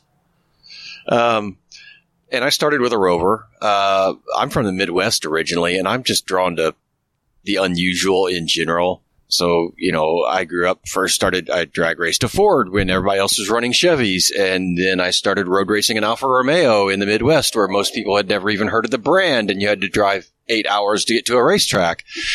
so you've uh, always been the oddball out. yeah, pretty All much. right. I always go to something that's unusual. But um, I can remember, boy, back when I lived in Indiana, so this would have been in the 80s, would have been a Discovery 1 just based on the year. But I remember seeing a Discovery Park that I used to drive past on my way to work. And it's an iconic image. Everybody recognizes that silhouette. And um, I knew what it was for some reason, just because I don't know, I read all the magazines or whatever. Um, so I actually, uh, years ago here, I started looking for my first four wheel drive to play with, and, I, I've always kind of had a, a a want for something like that, but never had one because I was always going fast and turning corners. But um, I started off thinking, well, you know, maybe I'll just get a, I'll just get an XJ, something cheap, and you know, three thousand dollars, or just get something to play with. And uh, I drove a couple and went, wow, that sucks. No, and, uh, I, I did. I confess. Oh, my friends are going to give me grief. I looked at a taco nice. very briefly. At a boy. Uh, You still have the front axle, so it's okay. uh, that didn't happen. Um, and uh, I remember looking at a, uh TJ, and it was actually on a, a used car lot in Sacramento, and the guy like did did everything he could to not sell it. He was like, you had to like hit him over the head with a brick to get him to give you the keys to unlock the thing. wow. And it's like, wow, you suck. Never mind. You know, the Rover shop's just down the road. Niello is just down the road here. Let's go stop in there and Uh huh. you know, maybe we'll look at an LR3. And the wife was with me, and she liked that idea because that's a much nicer, newer car. Yeah. and uh, I'd done a little bit of research about the LR3s, and um, I knew enough to know that you had, if you wanted a factory rear locker, you had to have the HD package, the heavy duty package, and not many of them had that. And they had one LR3 on the lot. They had just taken it in on trade. It was actually up on the lift, getting its its inspection and everything done. You know, they hadn't even put it up for sale officially. And I, I cracked. Well, you know, if it had the heavy duty package, we'd take it. And the guy's like, "Oh yeah." I'm like, "Well, I guess we'll have it then." So Nice. that was the first. That worked out perfectly then. That's the one sitting in the parking lot now. Yeah, oh, nice. nothing like it started off as. It was a nice, a nice unmolested vehicle when I bought it. Nice. Very cool. So, um, so we have, we have, you know, where you guys kind of started, where your background started from wheeling, um, what you guys are driving now. So if money was no option and you could have any vehicle in the world, not just an off-roading vehicle, it can definitely be an off-roading vehicle too, but if you, money was no option, any vehicle in the world, what would it be, Don? There, there's, there's no end to that. It's just that would just that would go on. So, wow, so many options. Uh, as an Alfa Romeo guy, I'd have an Alfa Type 33 Stradale, which is going to be really obscure and no one knows what that is. I would do a GT40, but I would do a replica, one of the late model super accurate replicas, because I would butcher it. It would have a all aluminum stroker Windsor with twin turbos, uh, so I wouldn't do that to an original car. That's crazy horsepower. You know, because why not? Uh, you know, there would be all sorts of things. I'd probably do like a legacy power wagon. Um, I would do a cab over uh, vintage truck on a late model chassis, done kind of hot rod style. Uh-huh. Oh, there's, it goes on. That's, you know, I, I spend a lot of time in traffic driving, so I have time to daydream and just, Yeah. you know, I hear you on that one. Yeah. yeah. Um, so cool. Same question, Greg. I'd probably go to the original Gladiator, the Defender 130, Okay. the original quad cab truck bed. You Okay. know, and I and I would uh, you know kind of do a resto mod, so I would not be afraid to drive it in, you know, bumping into manzanita bushes, as you Yeah. guys know well. Oh yeah. The But, uh, the high Sierra pinstriping is what I like to call them. So it's real. But that's oh, uh, totally real. you know that's a practical. bring the wife and kids and throw a bunch of gear in the back and kind of go Mhm. for a weekend, and, and then I would I would probably repower it with something a little bit more modern than the 200 TDI engine, something that Okay. Maybe even LS or a Cummins 2.8, something like The that. R two point eight. The R two point eight is pretty impressive. We we got it. That thing. So I keep hearing mixed reviews and then I haven't looked it up. Is that smog legal in California or not? it will not be. It is it's not for- not there we go. but not if you're OBD2. Oh, it's okay. only legal for OBD1 and earlier, I believe. I- so pre oh, 96. Yeah, but I don't Yeah. think they even got approval in California. But but here the, here is the California approval way to do this, right? Officially, if you have a diesel vehicle that's pre 90 Uh-huh. pre ninety six, Mhm. then you are not part of the smog process as a diesel vehicle. So then you are fair to swap that as your what if diesel we're option. what if we're a gas engine vehicle trying to swap over to the R two point eight? Then you should probably move to Nevada, and that's not far away from here. That's It's like true. an, I mean, it's like an hour. I have a lot Yeah. of buddies um, that have moved over to Gardnerville. I think we've talked about this on a previous episode. Um, and is literally like just outside of South Lake Tahoe, so Great hot Um, springs up there. there's very nice hot springs. There's also awesome hot springs in Sierraville. If you I don't know if you've been up Yeah. there Yeah. during yeah. winter time. So, um, very cool. So money was no option. We got some good, uh, um, good, good choices there. So I have some, uh, good, uh, some fun kind of rapid fire questions for you guys. Oh, Okay. I'm not going to be good So- at this. Oh, don't worry. Everybody's fantastic at these. um, so the first one, we'll start off with, uh, Greg here. Toilet paper over or under? Over. Over. Okay. Um, let's see. Uh, Don. Oh, I had Um, an answer for that one. Oh, you do have an answer? Too bad. Um, do you prefer mountains or beaches? Mountains, Mountains. which is bad since I work in the boating industry. yeah, I was gonna say you spend a lot of time near the ocean, so um, Probably why he likes the mountains. yeah, I know, right? um, Greg, pie or cake? Uh, cake. Cake. Okay. Um, Don, what's your favorite flavor ice cream? Oh, this is so embarrassing. I like a good vanilla ice cream. Oh, that was- Homemade vanilla ice cream. so- I it's could so have. I could have. I, I Yeah, feel it like I could have called that. Yeah. The guy that likes to be an oddball out is going with vanilla. not, not like off the rack vanilla. It's got to be homemade. okay, so homemade. I will admit, homemade vanilla ice cream is pretty fantastic. Um, so let's see here. I have a couple would you rather's. So we'll start off with Greg here. Would you rather know the history of every object you touch, or be able to talk to animals? I talk to animals. You talk to animals. You don't care about the historical history. no, I would object? go the other way. really? Yeah. Ah, interesting. Why? So I'm curious. Why would you go the other way? I don't. I'm not particularly an animal person.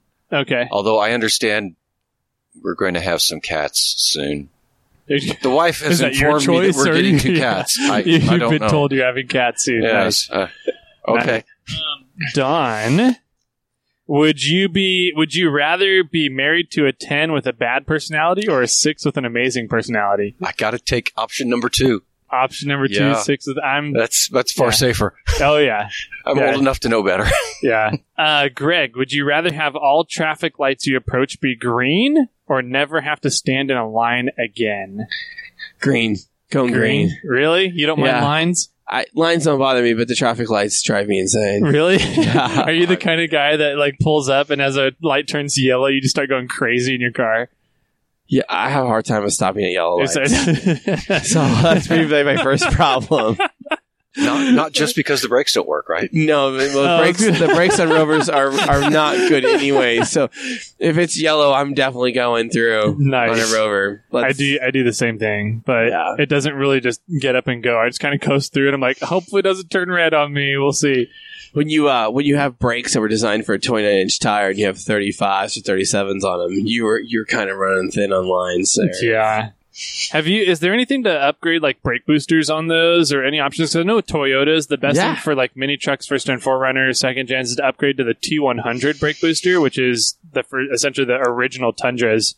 Um, what do you guys of have options, for options lot- there? Lots of options. You know, the defenders are so uh, modified nowadays, especially the, the original ones, right? So they, they have LS swaps in them, and you start putting LS in there. That's a lot, 400, 500 horsepower in a car that originally came out with 150. So there's a lot of brake modifications to There's- support those. Yeah. Well, I mean, I've got Hydro Boost on one of my classics. Okay. Um, it- there's things you can do, uh, particularly like Greg was saying with the Defender because it's had such a long, uh, a long product span. Okay. But uh, most guys aren't doing too much with it. They're uh, they're going along. They're they're, They're okay going with what they slow. got. They're know. going slow, They're so they're not. slow. We're not known for Yeah. high horsepower vehicles. We're not. If Uh, you got no budget, fast. and you're Yeah. building your Defender with an LS swap, then you sure are looking at a Wilwood like brake conversion or you know one of those kind Yeah, of type yeah. of things. Oh yeah.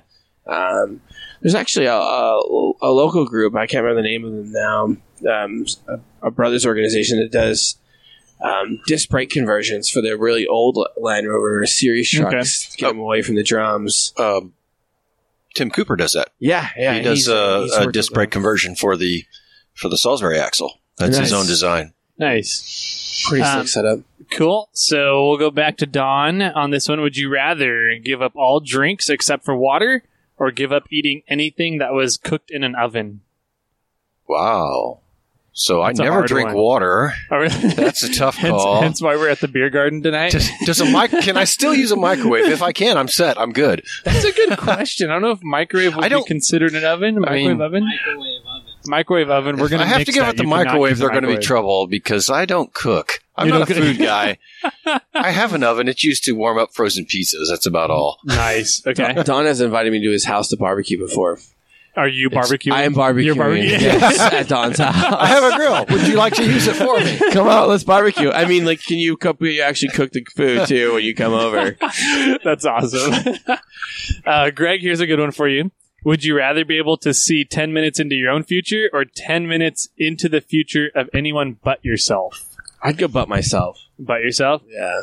You're just kind of like that guy. Would Now, would you warn people about their their 10 minutes into their future? No, I think I'd alter my own objectives or change my own trajectory based on what I was looking at. But uh, Nice. no, I don't want to see what's ahead of me. Like I don't know what's around the next corner. But other people, I'm fine with. So you, you live in the moment quite a bit? Very, yeah, very Nice. much. Yeah. Very cool. I, I heard that you do, especially when you get backed into on snow runs. Yes. yes. yes. Um, and then this is going to be the last one for each of you. Um, I think it's going to be a good one to kind of close out on. It's going to tell you guys, uh, our listeners, kind of a lot, I think, about you guys. Um, would you rather have an easy job working for uh, someone else or work for yourself but work incredibly hard? Greg.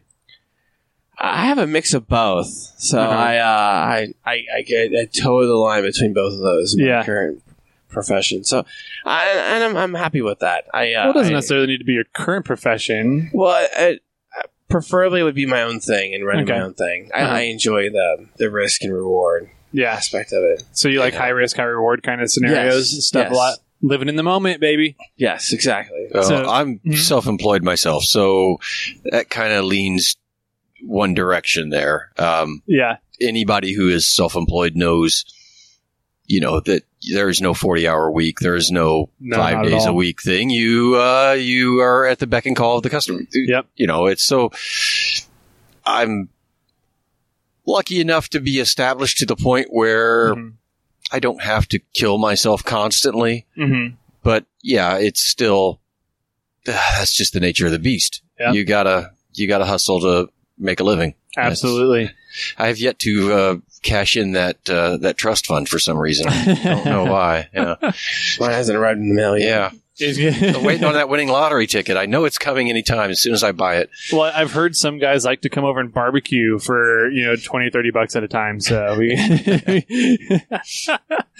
um, so cool. No, this has been awesome. This has been a lot of fun. Um, I, it's, I think the, it's going to be a good show here. I think people are going to really like and enjoy I'm everything. So disappointed there's been a lack of Rover or Toyota cracks made. It's you know no no comments about breaking down on the trail, and I've yet to make a bland uh, uh, joke I, I about think beige. I think Tyler mentioned the fact that he had to pull me out of the snow a couple times so, uh, without actually calling me out, saying so that that's a that's a fair comment there. I didn't know rovers actually broke down. Well, well we sometimes don't start. So that's I mean that's I mean so I, you can go that I direction. trying to- I was with it. giving you guys the benefit of the doubt here. I will say my old Disco one doesn't have any oil leaks, and I've heard stories about your oil leaks. I hey, no, it's I not an know. oil leak. It's just marking its territory. Okay, Yeah, guys. yeah. So that's what I love about this podcast.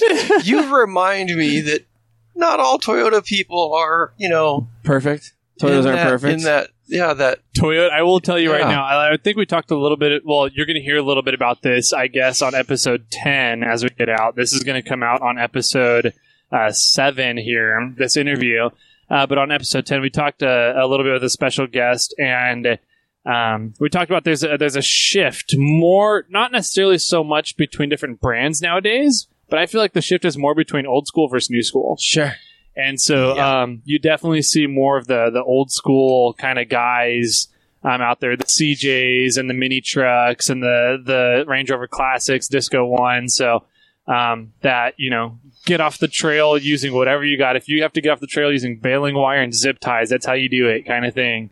Um, That's in my Amazon shopping cart. by that's way. it. It's a it's on auto order. yeah. I need to buy that before the Rovicon comes around. That with the emergency tape for Yeah. the brakes and the, the coolant hoses. yeah. Oh yeah, I'm, I'm Absolutely. sure we'll have some breakage on this this event, and that's part of it. You you expect that, you plan for it, and you deal with it. I've I I mean I knocked a hole in a transmission on Big Sluice, and it was kind of like ah no big deal. You know we fixed that little uh, JB Weld, a little bit of RTV, kept going. It was all good. It's still there. It is. It doesn't leak. It's just a crack. It didn't. Have you Yeah. have you warned RTF that you're going to need a bunch of spill kits? We have spill kits, as a matter of fact. oh yeah, Uh, as a club, Are we actually Amazon uh, order too. have given those out.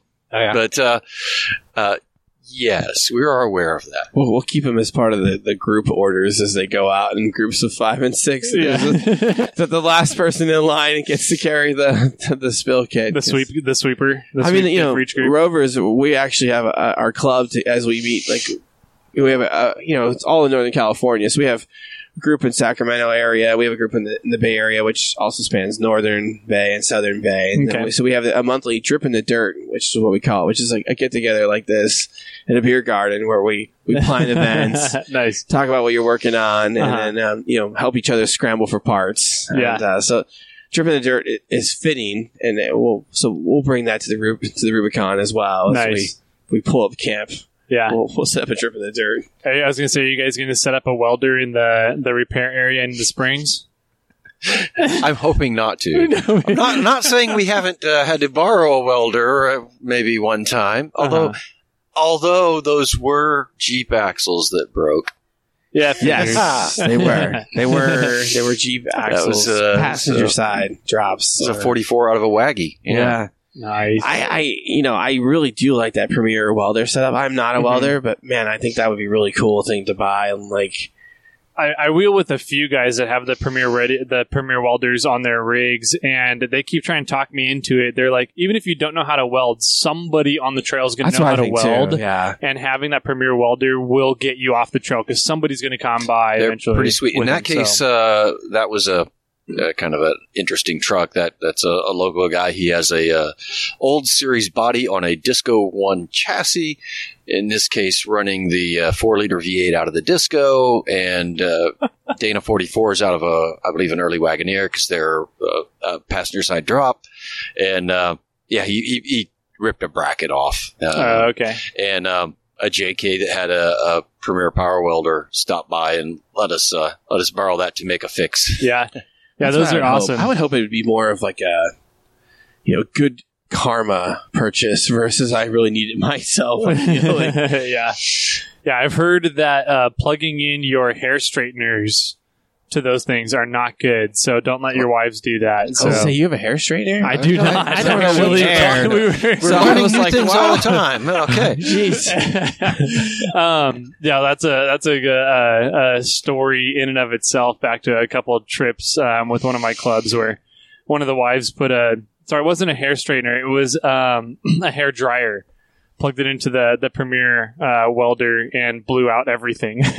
gosh. So, um, so this has been cool. So you guys, you keep mentioning your club. I don't know if we've actually mentioned the actual name of the club. What is it? Northern California Land Rover Club or NorCal Rovers. Okay, so the Yeah, NorCal NorCalRovers.org. NCLRC. Not You have to NorCal be Land careful if you Google NCLR. Uh huh. You you get something weird. Uh, Is it like just googling us. snail trail? Because that's Uh, we've been you'll- told you'll is find, a bad like- thing to do to as well. something that isn't rover related. But yeah, NCLR.org will Or get you NorCal this- Rovers. NorCalRovers.org. The URL. Um, but yeah, if you just Google NorCal Rovers, you'll find us. There's and a then bunch of Rovicon.org is the URL for the, the actual event. for the Rovicon. Yeah. So that's R O V as in Victor I C O N dot org, Rovicon dot org. Um, so if you're planning on coming out, make sure that you uh, at least sign up.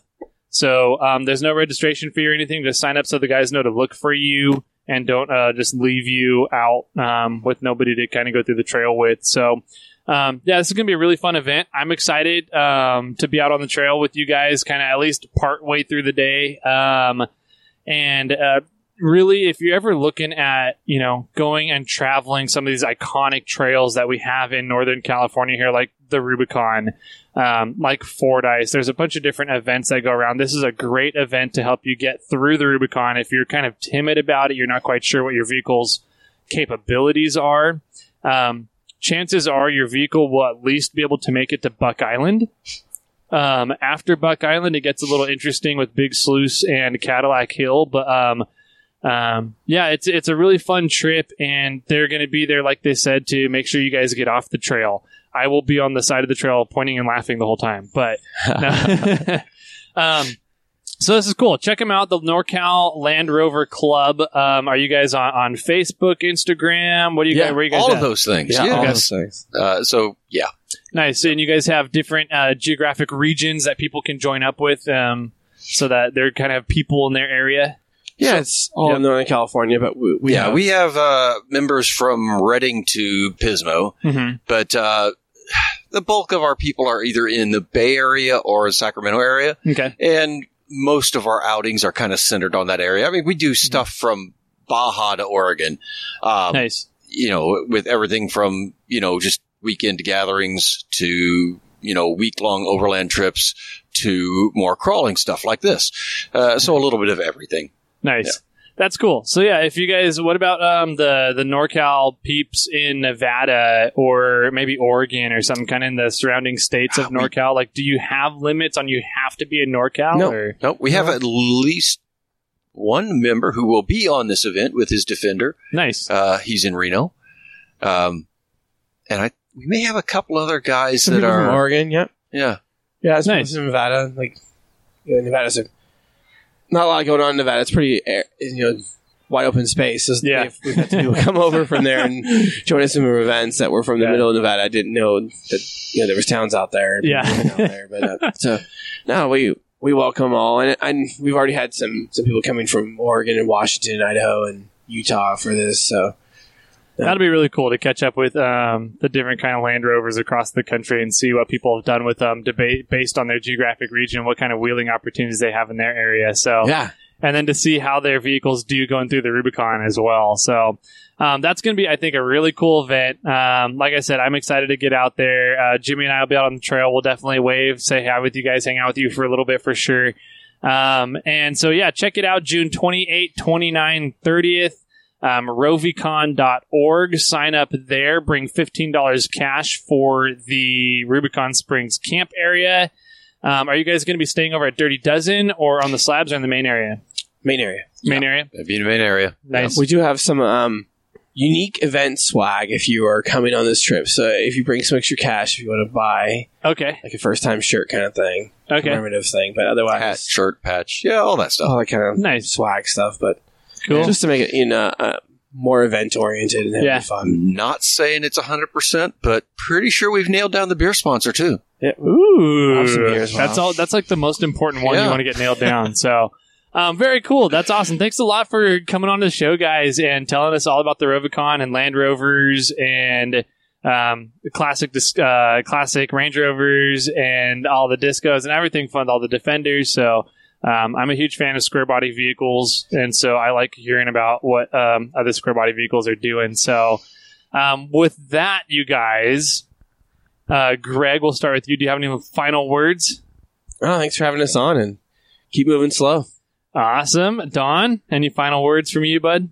Looking forward to seeing everybody out at Rovicon. Awesome. And Jimmy, Mr. Jimmy Jet, any final words from you, sir? I think we should do more of these get-togethers at beer gardens. This is fun. I, I agree. We need to do this more often. So, with that, my friends, have a great trip. We'll see you all out at Rovicon and keep crawling.